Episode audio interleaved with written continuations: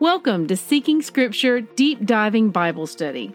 I'm Christy Jordan, and I want to help you develop a first hand relationship with the whole Word of God. For links and graphics mentioned in my podcast, please visit the corresponding post on seekingscripture.com. May Yahweh bless the reading of His Word.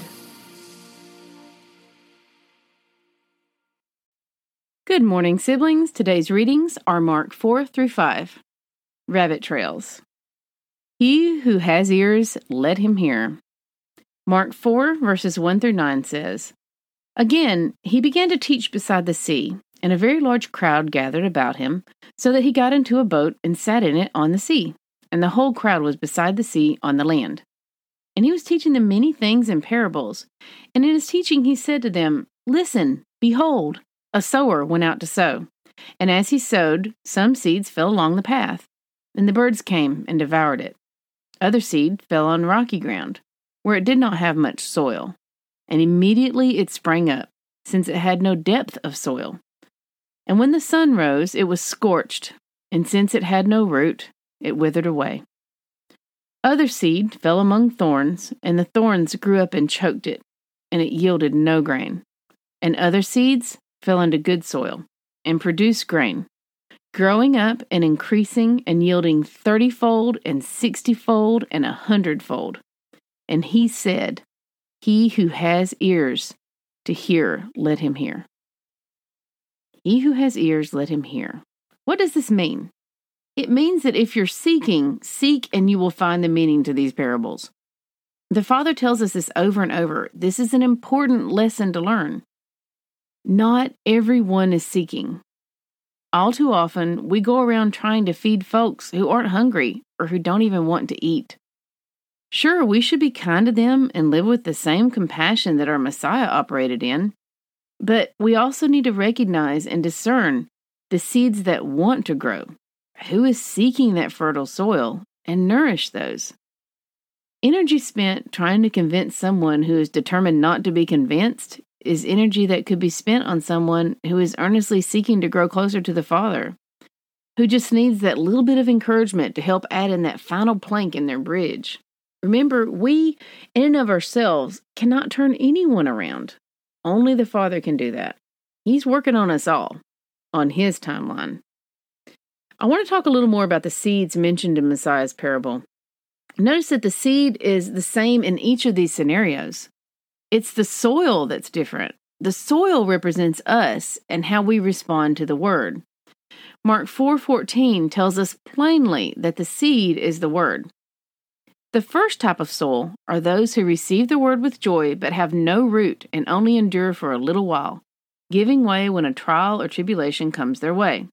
Now, this was me before I dedicated myself to reading, studying, and knowing the whole word of Yahweh. I only had a surface faith. I was really more of a worshiper of Paul's writings than I was the Father and our Messiah. I didn't really know the foundation of my faith, and I was happy just living on the surface because, out of context, the only part of the Bible I read told me that was enough. But I was longing for soil that my roots could grow down into. And I found that. Once I began to live out the fullness of my faith by sitting at the Father's feet daily, drinking of His wisdom every chance I get, and stepping down from that throne to put Him in His rightful place in my life. The second type of soul is one I think we can all relate to these days. It is filled with thorns. This is the people who hear the word, but the cares of the world and the deceitfulness of riches and the desires of other things enter in and choke the word, and it proves unfruitful. It is so easy to get caught up in the cares of the world today, especially in a society that has allowed itself to be so divided against one another, especially within the body of believers where golden calves abound. What is the good soul? The good soul is those who hear the word of Yahweh and apply it to their lives. May it be so with us. In Mark 4, verses 21 through 25, we move into another analogy of a lamp and a basket. This passage is referring to those to whom understanding of the word has been given. We have a responsibility to share that with others who are seeking. Generally, I found there are two reactions to a light being turned on in a dark room. Some people will immediately close their eyes and shield their face from the light with their hand. Others will immediately turn to their light and open their eyes wider to see the source. Spiritually speaking, we're looking for that second group, the ones who have not shut their eyes and ears to the words of the Father.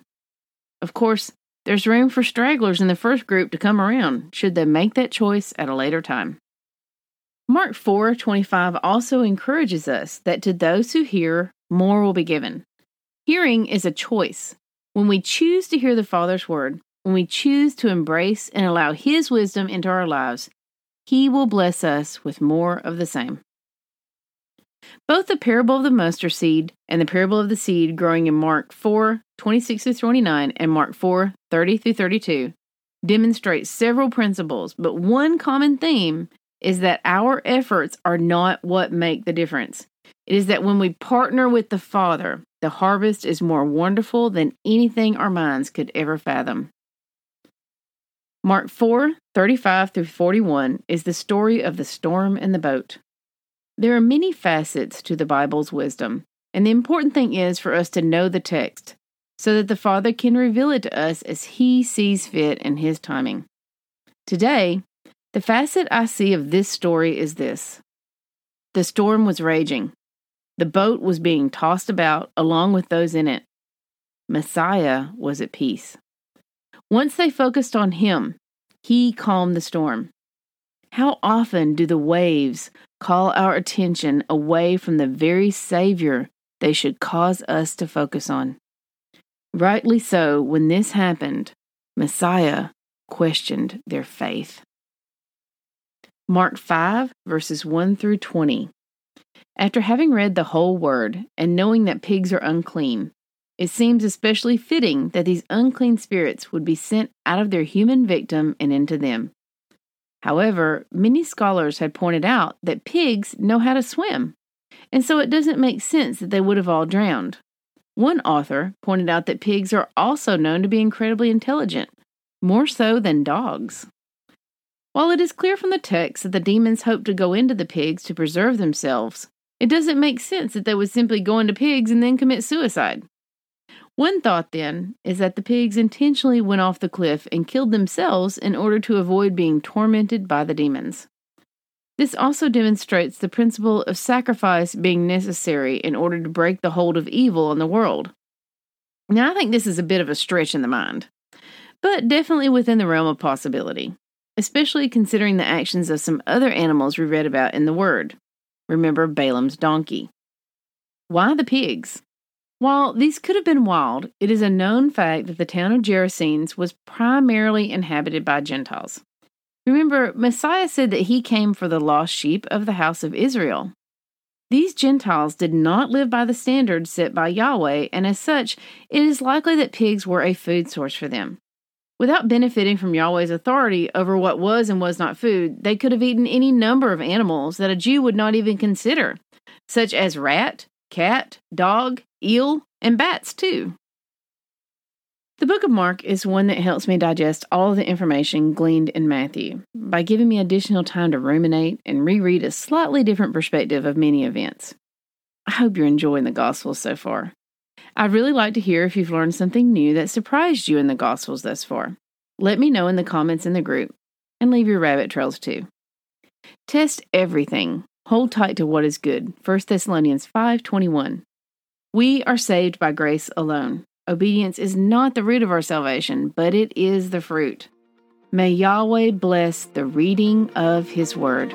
I love y'all. Bye bye.